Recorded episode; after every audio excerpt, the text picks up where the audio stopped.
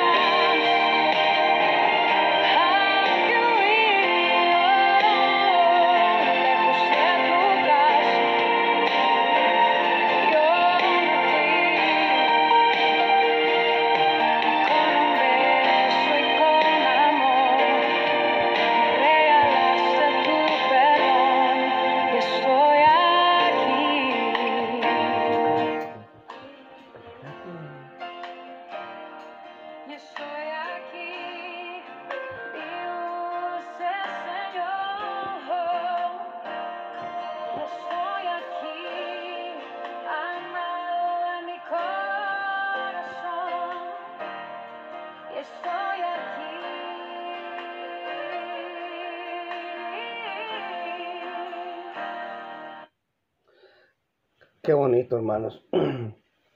Qué bonito, de verdad, cómo usa el Señor a esta gran, de verdad que, que, es una gran mujer que es Marcela Gándara.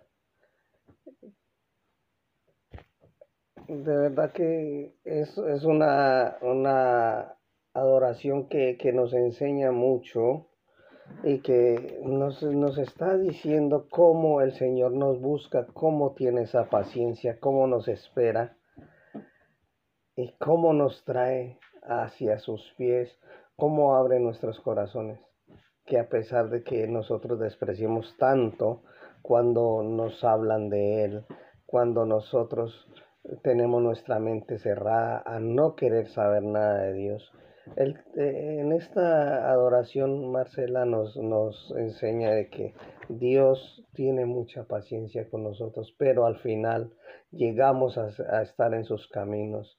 De, verdad que le damos gracias a Dios por esta gran adoradora que es Marcela Gandara. Y bueno, queridos hermanos, vamos a, continuar con nuestro tema. Y este tema nos, nos, nos vamos a enfatizar un poco a que eh, eh, a entender que con nuestro pasado podemos ayudar a muchas personas con nuestra vida pasada o con lo que estamos viviendo en el momento si sabemos procesarlo eh, si sabemos ilustrar bien nuestro pasado con nuestro testimonio podemos ayudar a otras personas que veamos que están pasando con eh, con algo parecido al problema que nosotros estamos pasando o algo semejante. Entonces, queridos hermanos, vamos a empezar con el primer punto que se, que se llama ilustra cómo puedes procesar tu pasado, ¿vale? Entonces, ¿qué es lo primero que debemos hacer eh, para, para ah, ilustrar y procesar nuestro pasado. Lo primero que debemos hacer es dejar de que tu mente se... Eh, eh, eh, o sea, que tu mente se traslade al salón de la fama de Dios, donde los trofeos se muestran. ¿Y quiénes son estos hombres que vivían en el Salón de la Fama de Dios o que viven en el Salón de la Fama de Dios? Son hombres que han tenido defectos en, su, en las áreas de sus vidas, son hombres que han pasado problemas, son hombres que han pasado dificultades, pero ojo, han sido fieles con qué? Con la fe. En Hebreos 11 o Hebreos capítulo 11 nos enseña qué es eh, lo que estos hombres pasaron en sus vidas. Vamos a leer en Hebreos 11, eh, capítulo 11, versículos 1, 2 y 3 que nos dice, es pues la fe, la certeza de lo que se espera, la convicción de lo que no se ve.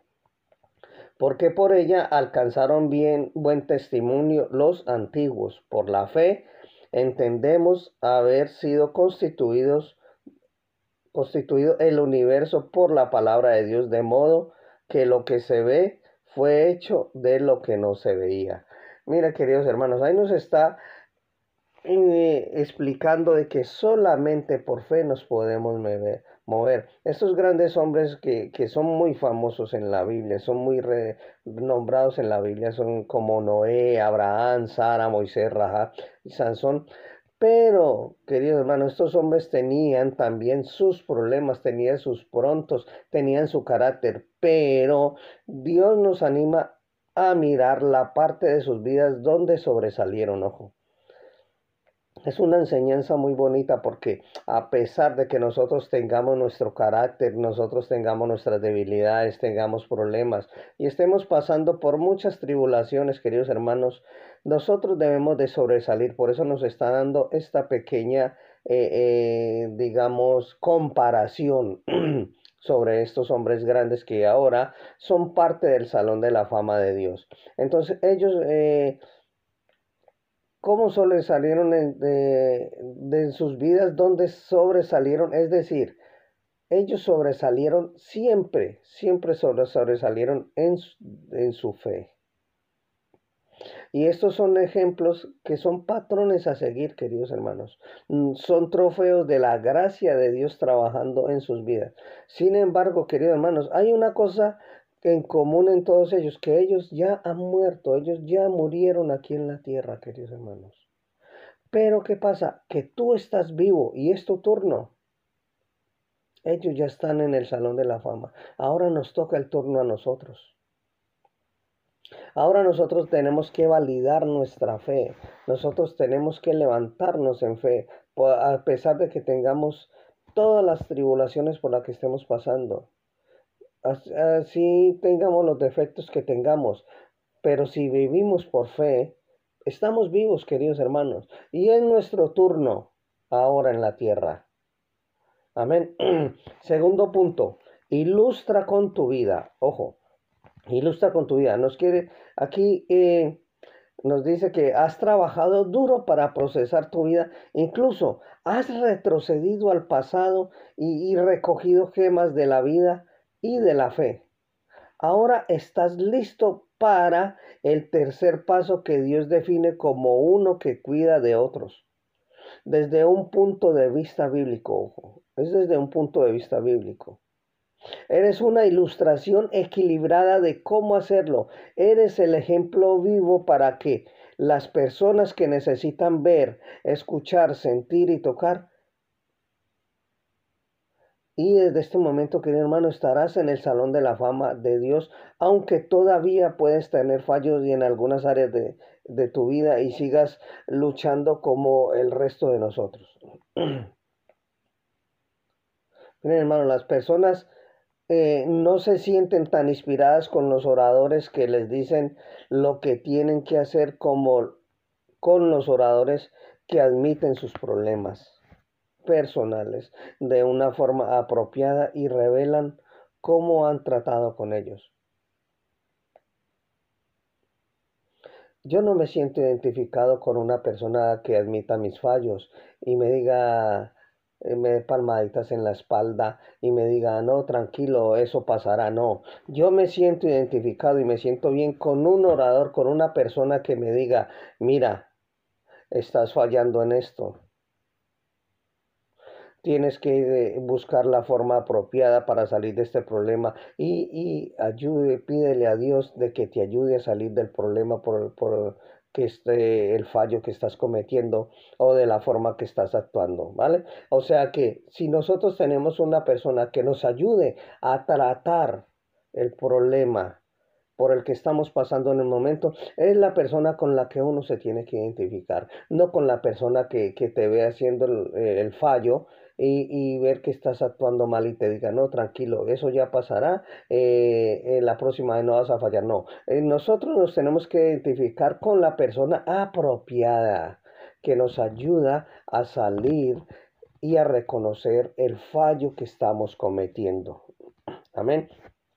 Querido hermano, las personas resolverán mejor la mayoría de los problemas hablando con amigos, cónyuges, parientes o cualquier otra persona que, eh, parezca estar bien en, en un área donde ellos mismos creen que no lo están haciendo bien. Entonces, si tú tienes un amigo, tienes un conocido, tienes una persona de confianza, mira, es el momento por si estás pasando por una tribulación y esa, eh, eh, esa persona puede ser la que te ayude. O si ves que una persona está pasando eh, por, un, por un momento difícil, tiene problemas, tiene, está cometiendo errores, tú eres la persona indicada en este momento para hablarle y ayudarle a que cambie su vida. Eh, que puedes ser la persona, puedes ser tú el puente para que esa persona cruce al otro lado, queridos hermanos. Entonces, nosotros debemos de ser de ejemplos, queridos hermanos, y tratar de ayudar a otras personas. No solamente es ayudar en lo económico a las personas. Muchas personas eh, necesitan más ayuda en su vida eh, espiritual, digamos, en, eh, que les ayuden a hacer, resolver esos problemas en su mente, en su corazón en su, en su área personal que en su área económica, ¿vale? Entonces nosotros muchas veces ve, eh, cuando escuchamos la palabra ayudar, siempre siempre nos vamos, ah, pero es que yo no tengo dinero para... No, nosotros tenemos muchas herramientas para ayudar a esas personas. Dios nos da esas herramientas, pero actuando por fe. Amén. Entonces, vamos al segundo punto que dice, sé su ejemplo. Ojo, si nosotros queremos ayudar a una persona, nosotros, nosotros, tenemos que ser personas de testimonio y que vean nuestro ejemplo. Si no ven nuestro ejemplo, nosotros no somos de testimonio para otra persona. Si yo estoy actuando mal en la vida, yo con qué cara me voy a aparecer delante de otra persona para decirle, mira, yo te puedo ayudar, yo te puedo aconsejar en el problema que estás pasando así yo tenga testimonio, pero no tengo eh, eh, ese... Em, que, vean cómo actúo yo eh, en, en mi vida, si yo no tengo ese testimonio de mi vida diaria, es mejor que yo no me atreva a decirle a esa persona yo te ayudo. ¿Por qué? Porque están viendo mi testimonio, pero si yo tengo un testimonio, no, no tengo que, no digo que tengo que ser un santo, no, pero si yo actúo bien y la gente ve que yo actúo bien, puedo ser de testimonio y de ayuda para muchas personas. Entonces por eso en este punto nos dice, sé su ejemplo como aquel que cuida de otros bíblicamente, sé una persona abierta a explicarles apropiadamente cómo funciona la palabra de Dios, tanto en la verdad como en la práctica en sus vidas. Es tu aplicación personal y práctica de la palabra de Dios lo que sienta las bases para ayudar a otras personas. Mire, queridos hermanos, aquí nos está explicando mm, de que nosotros debemos afianzarnos en la palabra de Dios y hablarle a estas personas bíblicamente. Nosotros debemos hablarles con la palabra de Dios por delante. Yo no puedo ir a, decirle a una persona que esté pasando por un problema, digamos, de un cáncer. Yo no puedo decirle, no te preocupes que los médicos te van a curar ese cáncer, eh, eh, allí te van a hacer un tratamiento, te van a hacer quimios y te vas a aliviar, no te preocupes, no. Yo tengo que llegar donde esa persona diciéndole, mira querido hermano, yo declaro en el nombre poderoso de Jesucristo resucitado de que ese cáncer va a desaparecer de tu cuerpo, de que el Señor te va a sanar ese cáncer, de que nosotros vamos a estar orando para que el Señor te sane de ese cáncer, para que el Señor haga el milagro en tu vida. Así tenemos que entrar nosotros y abordar a las personas, siempre con la palabra de Dios, hablando bíblicamente y con fe. Ojo, tenemos que la fe es la que mueve todo en este momento, la fe es la que tiene que circular en este momento por tu mente, por tu corazón, para que esa persona sienta el poder del Espíritu Santo y crea que el Señor la va a sanar de ese cáncer, que el Señor la va a sanar de esa enfermedad. Porque tú le has hablado como se, se, debe hablar. Te has ilustrado, has pensado lo que tenías que hablar en ese momento y si vas a hablar dándole tu testimonio, mejor todavía. Pero antes, aplicando las bases, hablando primero con la palabra. Amén. Entonces, vamos a ver un, pequeño ejemplo, como quién era Pablo de Tarso, Saulo de Tarso, que era el apóstol Pablo ahora. Dice, Pablo era una prueba positiva de que si, si Dios podía salvarlo a él, podía salvarlos a ellos también. Pablo demostró que no se podía mostrar una gracia superior a la que le mostró a él Dios no pudo encontrar a un mayor pecador que requiriera toda su paciencia.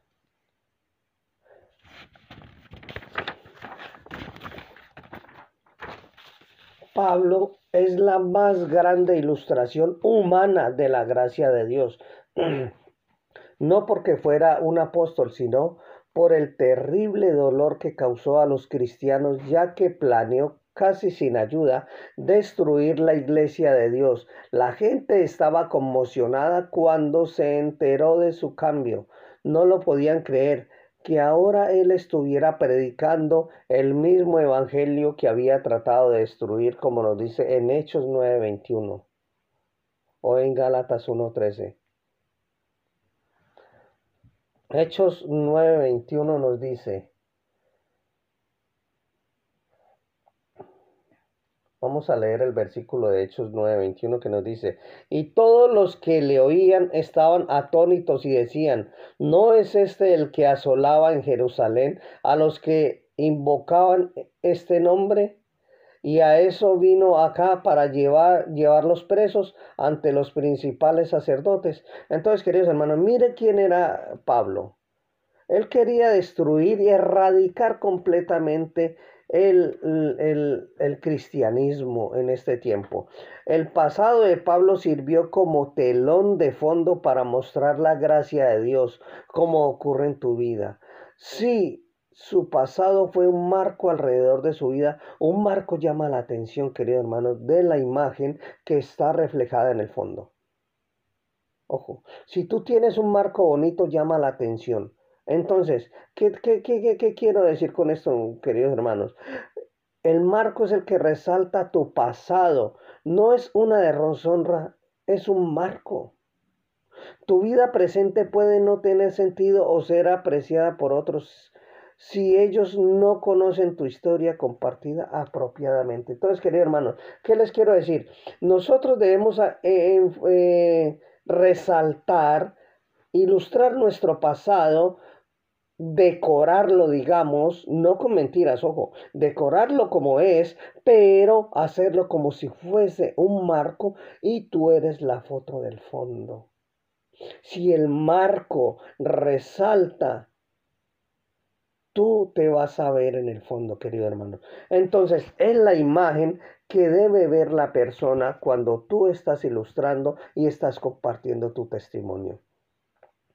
¿Por qué? Porque ellos no conocen tu historia compartida apropiadamente, querido hermano. Entonces tú la vas a compartir apropiadamente para que conozcan y sea de testimonio. Nunca usemos nuestro, nuestro pasado como testimonio si no lo sabemos ilustrar, querido hermano.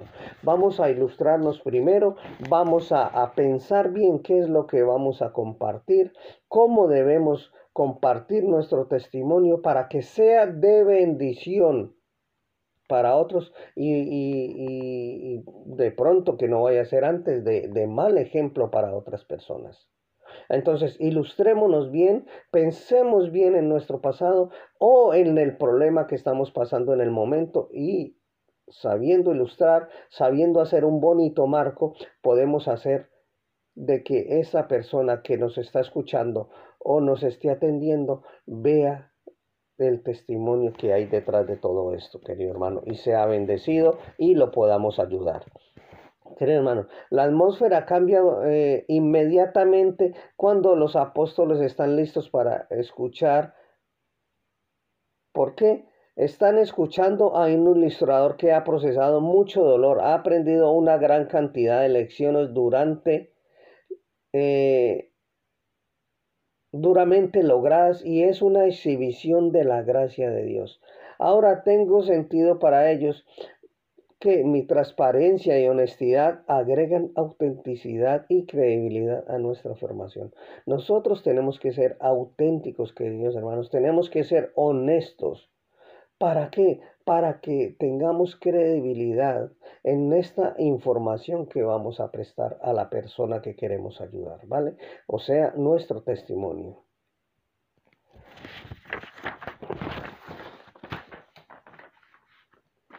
Entonces, querido hermano, nosotros vamos al segundo punto que dice, sé un imitador. Nosotros tenemos que ser imitadores, pero de qué? De lo bueno. No seamos imitadores queridos hermanos, de, del mejor reggaetonero que hay en, el momento, ¿no, queridos hermanos? No seamos imitadores de, de, de, mi amigo que es el, el, que, el que más bebe o el que mejor baila en la discoteca. No, queridos hermanos, seamos imitadores de Jesús. Como nos dice aquí, sed pues imitadores de Dios como hijos amados. Ojo, nos dice en Efesios 5.1. ¿Qué quería Dios que imitaran? Es su pregunta, querido hermano. ¿Qué quería Dios que imitaran? Vamos a leer en Efesios 5.1. Efesios 5.1 dice, sed pues imitadores de Dios como hijos amados. Entonces, queridos hermanos, sed pues imitadores de Dios como sus hijos amados. Nos dice, ¿qué quería Dios que imitaran? Querido hermano, Dios quería que imitaran la vida de Cristo en, en, la forma en que se comunicaban, la forma en que, en que actuaban y la forma en que pensaban. Miren hermano, las personas han sido heridas de muchas maneras en la vida y no saben qué hacer con sus situaciones. Lo que Dios está buscando eh, son creyentes como tú y como yo, queridos hermanos que también has pasado por los problemas y estás trabajando en ello bíblicamente. Has aprendido a lo largo de tu proceso y ahora estás en la vitrina de los trofeos de Dios, querido hermano. Eso es lo que Dios quiere que imitemos. Dios quiere que, quiere que imitemos eh, cómo, cómo, es nuestra comunicación cuando Jesús se comunicaba con, con sus apóstoles, cuando Dios transmitía a la gente. Eso es lo que Dios quiere que imitemos. ¿Cómo debemos nosotros explicarle a las personas la vida, nuestra vida en Cristo? ¿Cómo, ¿Cómo explicamos a las personas cómo llevamos nuestra fe? ¿Cómo nuestra fe en Dios? Eso es lo que más va a ayudar a una persona, querido hermano. Quien conoce la palabra de Dios y la está viviendo probablemente puede ayudar al 95% de las personas, querido hermano. Sí, ¿cómo que puedo ayudar al 95% de las personas? Sí, querido hermano. Tú puedes ayudar al 95, por no decir al 100% de las personas que rodeas, que te rodean, que, pueda, que puedas ver en problemas o en conflictos, en necesidades, querido hermano. Mira, querido hermano, eh, piénsalo que siendo un procesador, siendo un, aprendiz ilustrado sin títulos, puedes ayudar potencialmente al 95% de las personas que un profesional puede ayudar, querido hermano. Me refiero a los psicólogos, al psiquiatra, al médico, sí, querido hermano. Tú puedes ayudar, querido hermano, al 95% de las personas. ¿Por qué? Porque miren, querido hermanos, el 65% de las personas que acuden a un psiquiatra tienen problemas de la vida. Solo en el 5% tiene una enfermedad cerebral orgánica. Un 20% necesita de un examen más detallado. Por ejemplo, la depresión la depresión clínica puede proceder del agotamiento de la serotonina en el cerebro. Este agotamiento es a menudo resultado de la ira no procesada, querido hermano. Escuchen qué fuerte, queridos hermanos. Es eh, el agotamiento de la ira no procesada, queridos hermanos. Mira lo que es el agotamiento cerebral, queridos hermanos. En la Sagrada Escritura nos explica qué hacer con la ira. Vamos a leer en Efesios 4, 25 al 26 y verá cómo nos explica cómo debemos atacar la ira, queridos hermanos, cómo debemos procesar la ira. Efesios 24, Efesios 4, 25 al 26 nos dice, por lo cual, desechando la mentira, hablad verdad cada uno con su prójimo, porque somos miembros los unos de los otros. Airaos, pero no pequéis. No se ponga el sol sobre vuestro enojo. Mira, queridos hermanos, cómo nos habla Dios en este versículo. No pongáis eh, eh, la ira, querido hermano. No pongas el sol sobre vuestro enojo. O sea que nos está diciendo que no nos dejemos llevar de la ira. Nos explica muy bien cómo debemos hacerlo aquí. No necesitas una formación clínica para enfrentar el enojo, querido hermano. Reconoce la presencia de la ira. Identifica el objeto de la ira. ¿Cuál es el objeto de la ira en este momento, querido hermano? Que la ira viene solamente prácticamente de un solo sitio, que es la persona. Ahí es donde nosotros debemos enfrentar la ira, querido hermano, y reconocer el poder de Dios. ¿Cuál es, querido hermano? El perdón. Entonces, querido hermano, si yo me dejo airar, me dejo llevar por la ira, y poner el sol sobre vuestro enojo, querido hermano, es el problema más grande que estamos cometiendo. ¿Por qué? Porque Dios nos está dando aquí la mayor medicina, querido hermano, que es el perdón. La ira es básicamente un notificador del dolor que Dios quiere sanar a través del perdón para tu beneficio y para su gloria. Leamos en Mateo 5:16 que nos dice. Mateo 5:16 nos dice, si así alumbre vuestra luz delante de los hombres, para que vean vuestras buenas obras y glorifiquen a vuestro Padre que está en los cielos. Entonces, querido hermano, aquí nos está diciendo que si nosotros actuamos con el perdón, querido hermano, y glorificamos a Dios nuestro Señor, mira, querido hermanos, es la, la mejor medicina que podemos eh, tener para la ira. Es el perdón. Abordar a esta persona que nos está haciendo causar la ira, hablar con ella. Si te ha ofendido, le dices, mira, te perdono. No tengo ningún problema contra ti. Yo ya esto no ha pasado nada. Dios te bendiga. Y ya está, querido hermano, llorar por esta persona. Y así atacamos la ira. No necesitamos ir a un psiquiatra, querido hermano. No necesitamos coger crisis de ansiedad. No necesitamos, queridos hermanos, hundirnos en ese mundo. No, no, necesitamos medicarnos humanamente. Medicámonos espiritualmente, queridos hermanos, con la palabra de Dios. Mediquémonos eh, espiritualmente leyendo Efesios 4, 25 al 26. Mediquémonos eh, bíblicamente querido, y espiritualmente, queridos hermanos, leyendo Mateo 5, 16.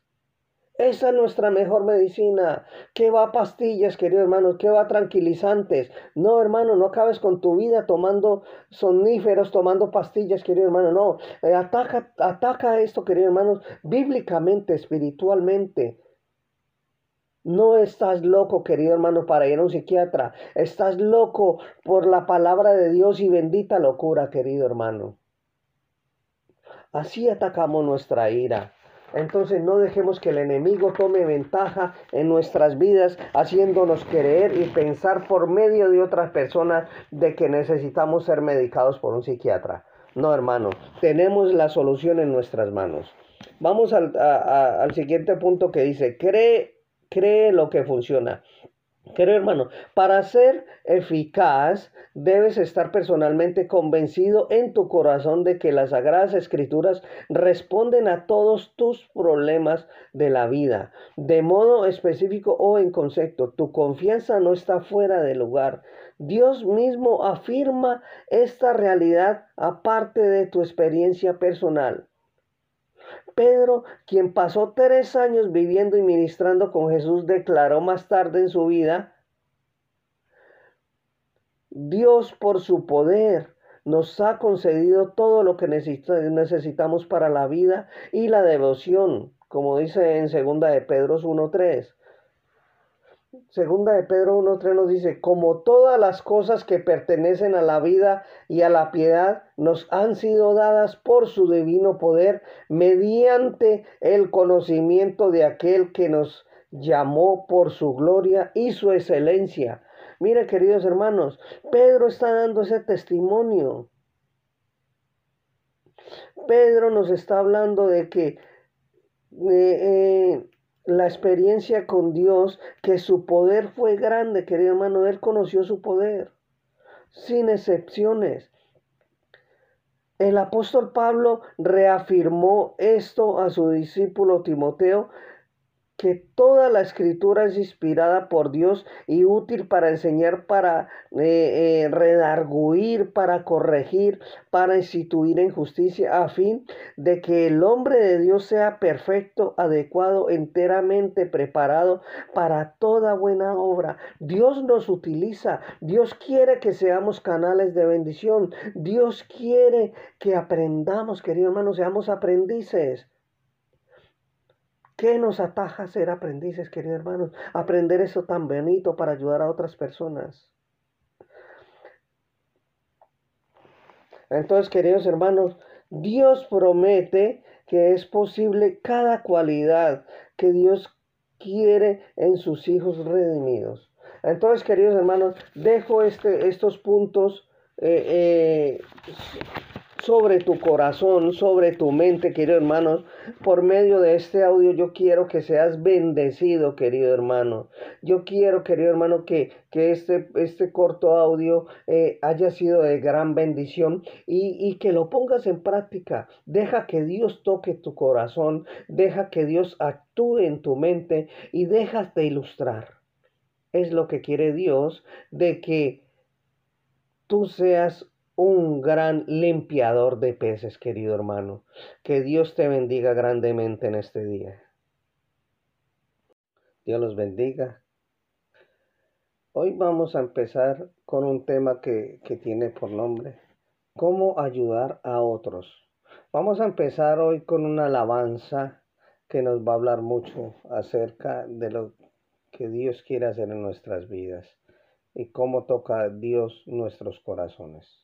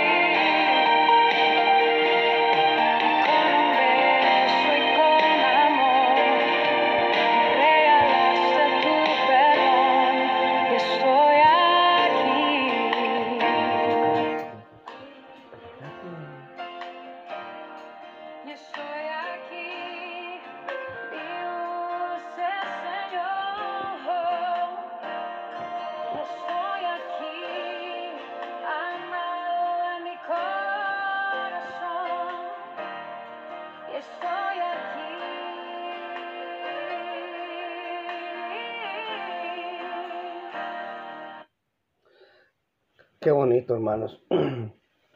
Qué bonito, de verdad, cómo usa el Señor a esta gran, de verdad que, que, que es una gran mujer que es Marcela Gándara.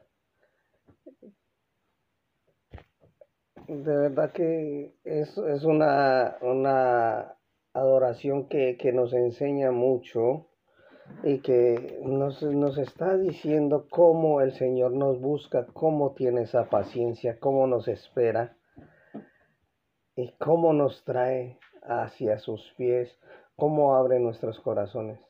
Que a pesar de que nosotros despreciemos tanto cuando nos hablan de Él, cuando nosotros tenemos nuestra mente cerrada a no querer saber nada de Dios, el, eh, en esta adoración, Marcela nos, nos enseña de que Dios tiene mucha paciencia con nosotros, pero al final llegamos a, a estar en sus caminos.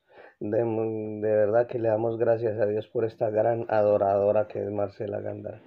Y bueno, queridos hermanos, vamos a, a, a continuar con nuestro tema. Y este tema nos, nos, nos vamos a enfatizar un poco a que eh, eh, a entender que con nuestro pasado podemos ayudar a muchas personas con nuestra vida pasada o con lo que estamos viviendo en el momento si sabemos procesarlo eh, si sabemos ilustrar bien nuestro pasado con nuestro testimonio podemos ayudar a otras personas que veamos que están pasando con eh, con algo parecido al problema que nosotros estamos pasando o algo semejante. Entonces, queridos hermanos, vamos a empezar con el primer punto que se, que se llama ilustra cómo puedes procesar tu pasado, ¿vale? Entonces, ¿qué es lo primero que debemos hacer eh, para, para ah, ilustrar y procesar nuestro pasado. Lo primero que debemos hacer es dejar de que tu mente se... Eh, eh, eh o sea, que tu mente se traslade al salón de la fama de Dios, donde los trofeos se muestran. ¿Y quiénes son estos hombres que vivían en el Salón de la Fama de Dios o que viven en el Salón de la Fama de Dios? Son hombres que han tenido defectos en, su, en las áreas de sus vidas, son hombres que han pasado problemas, son hombres que han pasado dificultades, pero ojo, han sido fieles con qué? Con la fe. En Hebreos 11 o Hebreos capítulo 11 nos enseña qué es eh, lo que estos hombres pasaron en sus vidas. Vamos a leer en Hebreos 11, eh, capítulo 11, versículos 1, 2 y 3 que nos dice, es pues la fe, la certeza de lo que se espera, la convicción de lo que no se ve. Porque por ella alcanzaron bien buen testimonio los antiguos. Por la fe entendemos haber sido constituidos constituido el universo por la palabra de Dios, de modo que lo que se ve fue hecho de lo que no se veía. Mira, queridos hermanos, ahí nos está eh, explicando de que solamente por fe nos podemos mover. Estos grandes hombres que, que, son muy famosos en la Biblia, son muy nombrados en la Biblia, son como Noé, Abraham, Sara, Moisés, Rahab y Sansón. Pero, queridos hermanos, estos hombres tenían también sus problemas, tenían sus prontos, tenían su carácter, pero Dios nos anima a mirar la parte de sus vidas donde sobresalieron, ojo. Es una enseñanza muy bonita porque a pesar de que nosotros tengamos nuestro carácter, nosotros tengamos nuestras debilidades, tengamos problemas y estemos pasando por muchas tribulaciones, queridos hermanos, nosotros debemos de sobresalir, por eso nos está dando esta pequeña, eh, eh, digamos, comparación sobre estos hombres grandes que ahora son parte del Salón de la Fama de Dios. Entonces ellos, eh, ¿cómo sobresalieron de, de, sus vidas? ¿Dónde sobresalieron? Es decir, ellos sobresalieron siempre, siempre sobresalieron en, en su fe. Y estos son ejemplos que son patrones a seguir, queridos hermanos. Mm, Son trofeos de la gracia de Dios trabajando en sus vidas. Sin embargo, queridos hermanos, hay una cosa en común en todos ellos, que ellos ya han muerto, ellos ya murieron aquí en la tierra, queridos hermanos. Pero ¿qué pasa? Que tú estás vivo y es tu turno. Ellos ya están en el Salón de la Fama. Ahora nos toca el turno a nosotros.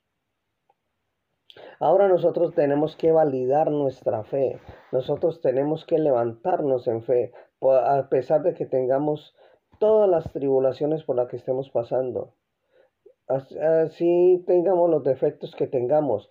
Pero si vivimos por fe, estamos vivos, queridos hermanos. Y es nuestro turno ahora en la tierra. Amén. Segundo punto, ilustra con tu vida. Ojo, ilustra con tu vida. Nos quiere, aquí eh, nos dice que has trabajado duro para procesar tu vida. Incluso has retrocedido al pasado y, y recogido gemas de la vida y de la fe. Ahora estás listo para el tercer paso que Dios define como uno que cuida de otros. Desde un punto de vista bíblico, ojo, es desde un punto de vista bíblico. Eres una ilustración equilibrada de cómo hacerlo. Eres el ejemplo vivo para que las personas que necesitan ver, escuchar, sentir y tocar. Y desde este momento, querido hermano, estarás en el salón de la fama de Dios, aunque todavía puedes tener fallos y en algunas áreas de, de tu vida y sigas luchando como el resto de nosotros. Miren, hermano, las personas eh, no se sienten tan inspiradas con los oradores que les dicen lo que tienen que hacer como con los oradores que admiten sus problemas personales de una forma apropiada y revelan cómo han tratado con ellos.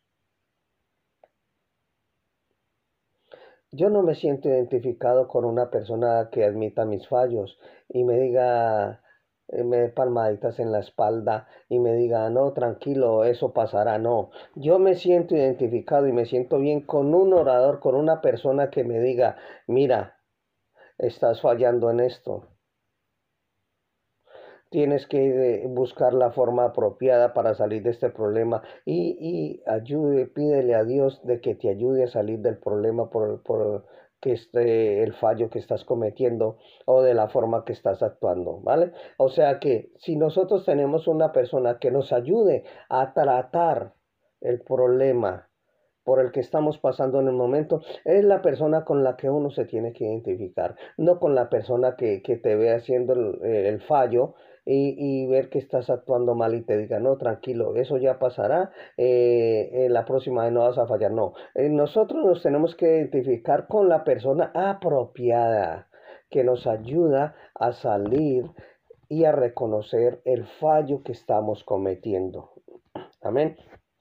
Querido hermano, las personas resolverán mejor la mayoría de los problemas hablando con amigos, cónyuges, parientes o cualquier otra persona que, que eh, parezca estar bien en, en un área donde ellos mismos creen que no lo están haciendo bien.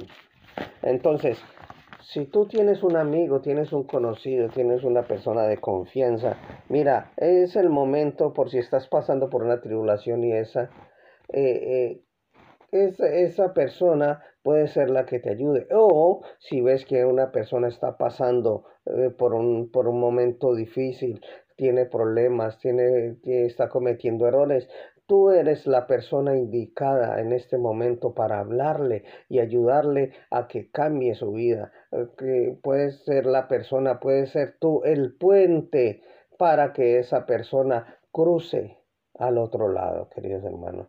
Entonces, nosotros debemos de ser de ejemplos, queridos hermanos, y tratar de ayudar a otras personas. No solamente es ayudar en lo económico a las personas.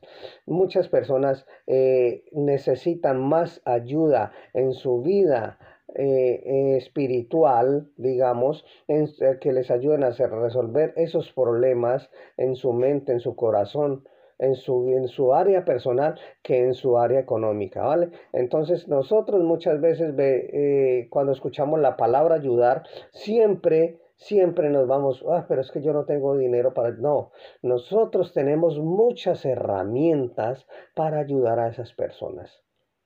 Dios nos da esas herramientas, pero actuando por fe. Amén. Entonces, vamos al segundo punto que dice, sé su ejemplo. Ojo, si nosotros queremos ayudar a una persona, nosotros, nosotros, tenemos que ser personas de testimonio y que vean nuestro ejemplo. Si no ven nuestro ejemplo, nosotros no somos de testimonio para otra persona. Si yo estoy actuando mal en la vida, yo con qué cara me voy a aparecer delante de otra persona para decirle, mira, yo te puedo ayudar, yo te puedo aconsejar en el problema que estás pasando así yo tenga testimonio, pero no tengo eh, eh, ese... Em, que, que, vean cómo actúo yo eh, en, en mi vida, si yo no tengo ese testimonio de mi vida diaria, es mejor que yo no me atreva a decirle a esa persona yo te ayudo. ¿Por qué? Porque están viendo mi testimonio, pero si yo tengo un testimonio, no, no tengo que, no digo que tengo que ser un santo, no, pero si yo actúo bien y la gente ve que yo actúo bien, puedo ser de testimonio y de ayuda para muchas personas. Entonces por eso en este punto nos dice, sé su ejemplo como aquel que cuida de otros bíblicamente, sé una persona abierta a explicarles apropiadamente cómo funciona la palabra de Dios, tanto en la verdad como en la práctica en sus vidas. Es tu aplicación personal y práctica de la palabra de Dios lo que sienta las bases para ayudar a otras personas. Mire, queridos hermanos, aquí nos está mm, explicando mm, de que nosotros debemos afianzarnos en la palabra de Dios y hablarle a estas personas bíblicamente. Nosotros debemos hablarles con la palabra de Dios por delante. Yo no puedo ir a, decirle a una persona que esté pasando por un problema, digamos, de un cáncer. Yo no puedo decirle, no te preocupes que los médicos te van a curar ese cáncer, eh, eh, allí te van a hacer un tratamiento, te van a hacer quimios y te vas a aliviar, no te preocupes, no. Yo tengo que llegar donde esa persona diciéndole, mira querido hermano, yo declaro en el nombre poderoso de Jesucristo resucitado de que ese cáncer va a desaparecer de tu cuerpo, de que el Señor te va a sanar ese cáncer, de que nosotros vamos a estar orando para que el Señor te sane de ese cáncer, para que el Señor haga el milagro en tu vida. Así tenemos que entrar nosotros y abordar a las personas, siempre con la palabra de Dios, hablando bíblicamente y con fe. Ojo, tenemos que la fe es la que mueve todo en este momento, la fe es la que tiene que circular en este momento por tu mente, por tu corazón, para que esa persona sienta el poder del Espíritu Santo y crea que el Señor la va a sanar de ese cáncer, que el Señor la va a sanar de esa enfermedad. Porque tú le has hablado como se, se, debe hablar. Te has ilustrado, has pensado lo que tenías que hablar en ese momento y si vas a hablar dándole tu testimonio, mejor todavía. Pero antes, aplicando las bases, hablando primero con la palabra. Amén.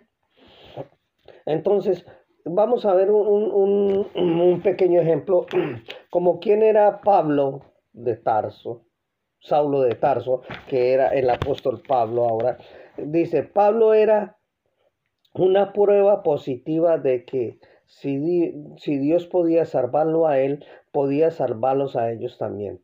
Pablo demostró que no se podía mostrar una gracia superior a la que le mostró a él Dios no pudo encontrar a un mayor pecador que requiriera toda su paciencia.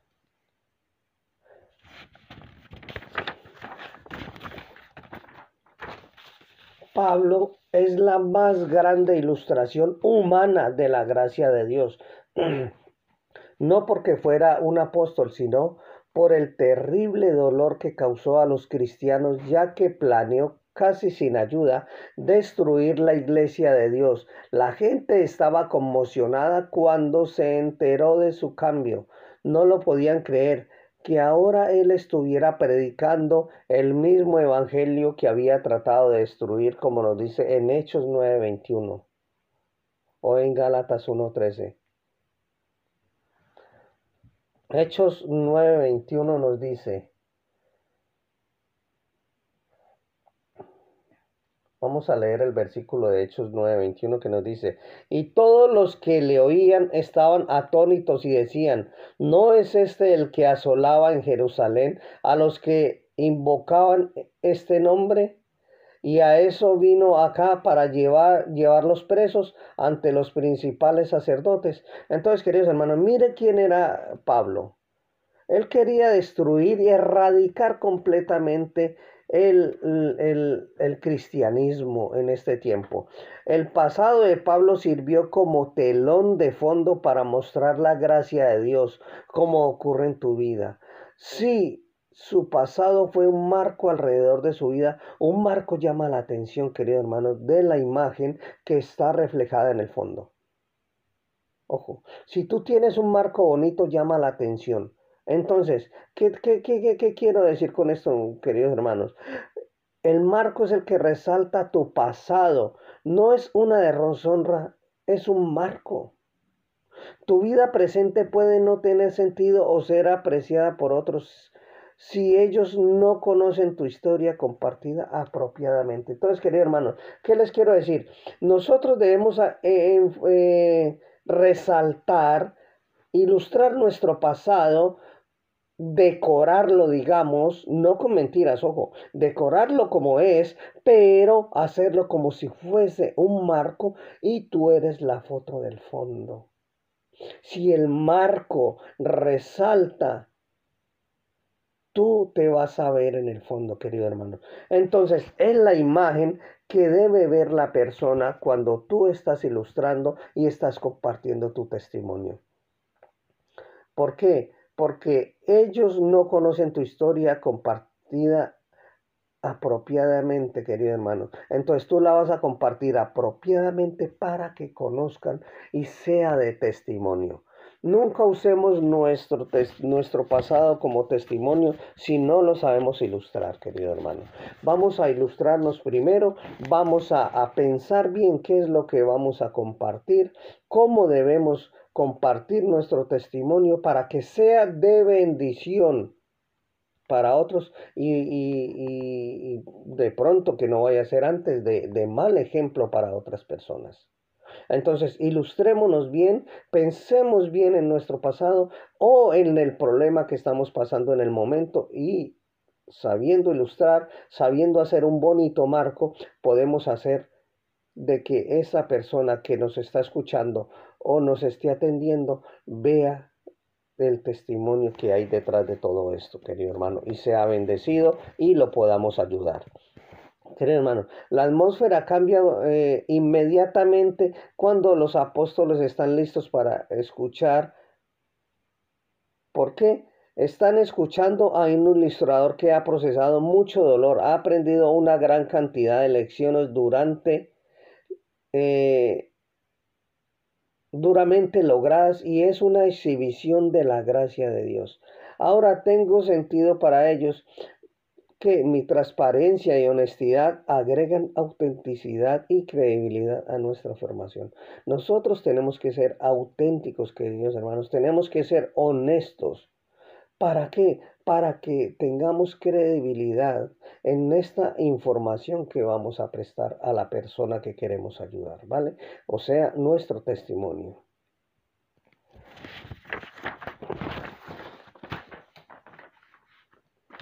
Entonces, querido hermano, nosotros vamos al segundo punto que dice, sé un imitador. Nosotros tenemos que ser imitadores, pero de qué? De lo bueno.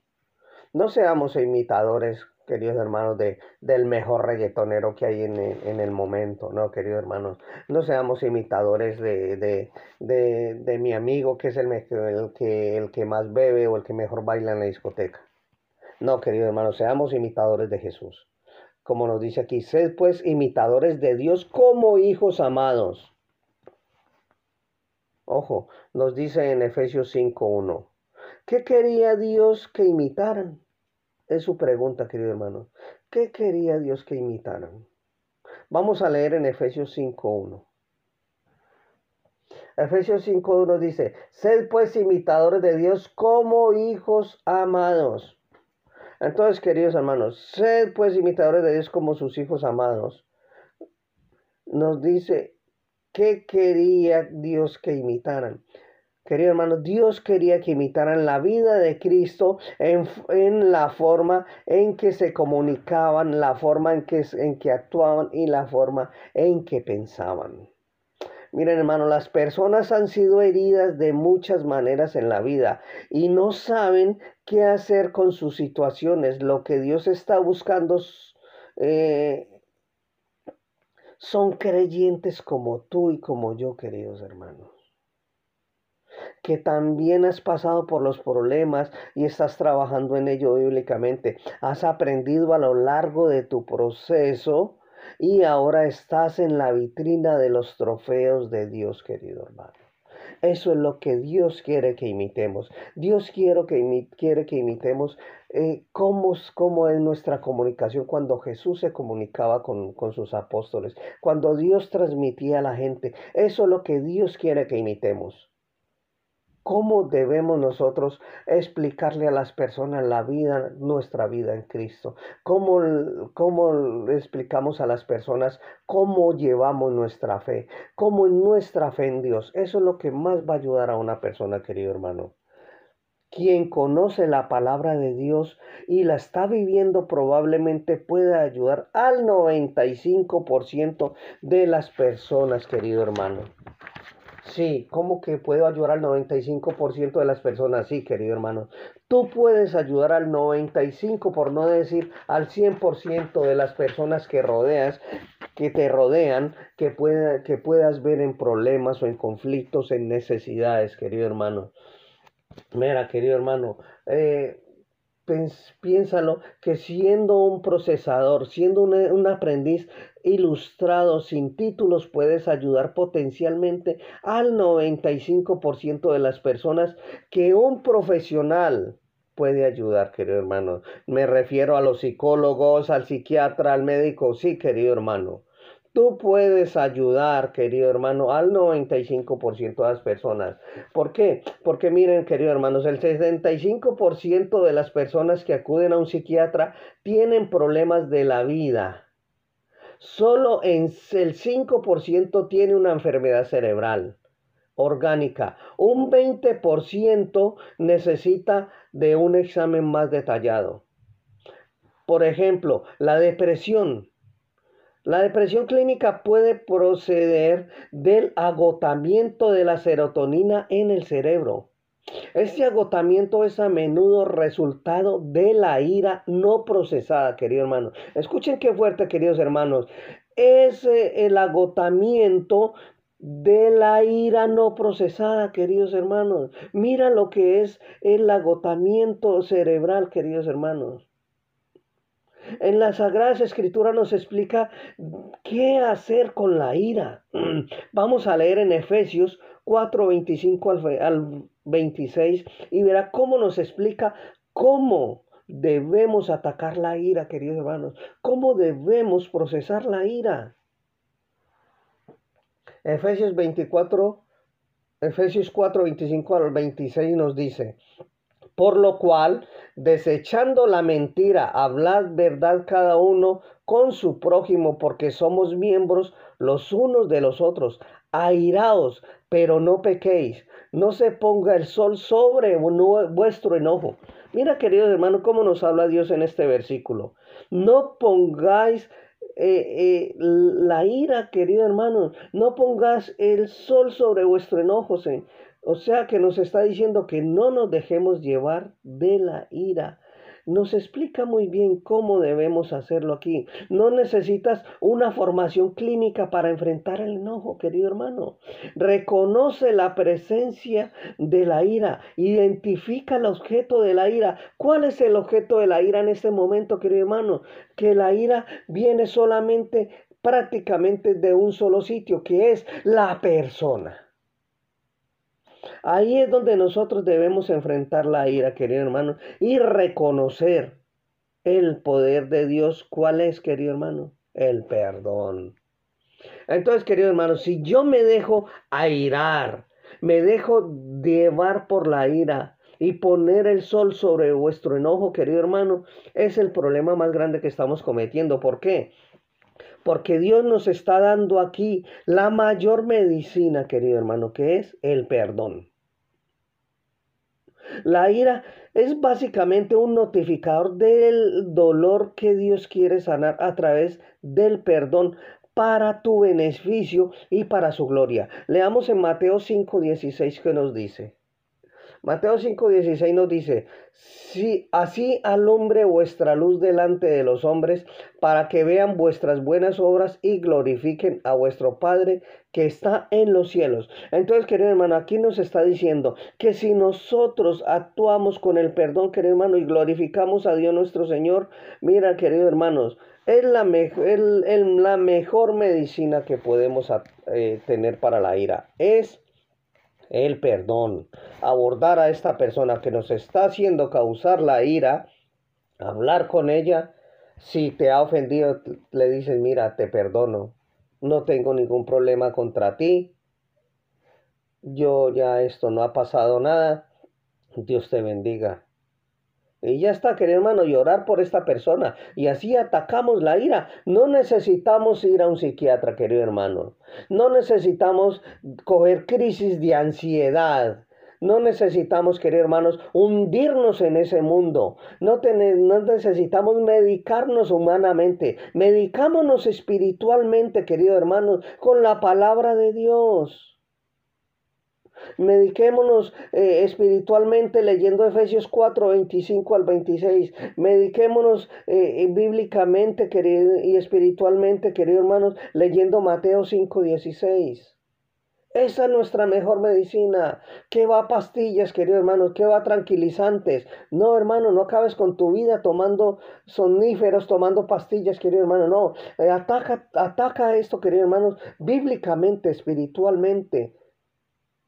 No estás loco, querido hermano, para ir a un psiquiatra. Estás loco por la palabra de Dios y bendita locura, querido hermano.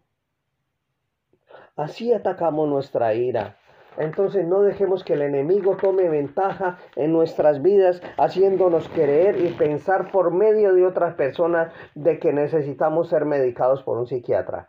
No, hermano, tenemos la solución en nuestras manos. Vamos al, al siguiente punto que dice, cree cree lo que funciona. Querido hermano, para ser eficaz debes estar personalmente convencido en tu corazón de que las sagradas escrituras responden a todos tus problemas de la vida, de modo específico o en concepto. Tu confianza no está fuera de lugar. Dios mismo afirma esta realidad aparte de tu experiencia personal. Pedro, quien pasó tres años viviendo y ministrando con Jesús, declaró más tarde en su vida, Dios por su poder nos ha concedido todo lo que necesitamos para la vida y la devoción, como dice en segunda de Pedro 1.3. Segunda de Pedro 1.3 nos dice, como todas las cosas que pertenecen a la vida y a la piedad nos han sido dadas por su divino poder mediante el conocimiento de aquel que nos llamó por su gloria y su excelencia. Mire, queridos hermanos, Pedro está dando ese testimonio. Pedro nos está hablando de que eh, eh, la experiencia con Dios, que su poder fue grande, querido hermano, él conoció su poder, sin excepciones.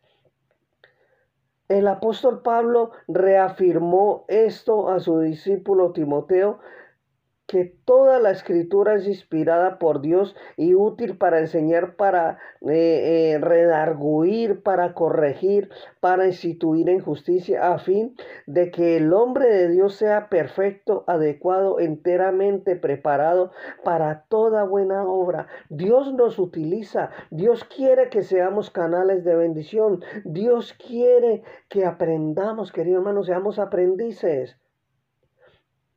¿Qué nos ataja ser aprendices, queridos hermanos? Aprender eso tan bonito para ayudar a otras personas. Entonces, queridos hermanos, Dios promete que es posible cada cualidad que Dios quiere en sus hijos redimidos. Entonces, queridos hermanos, dejo este, estos puntos eh, eh, sobre tu corazón, sobre tu mente, querido hermano. Por medio de este audio yo quiero que seas bendecido, querido hermano.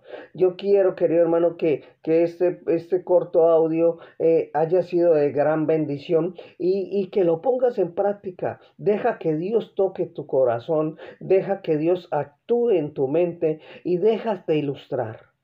Es lo que quiere Dios de que tú seas un gran limpiador de peces, querido hermano. Que Dios te bendiga grandemente en este día.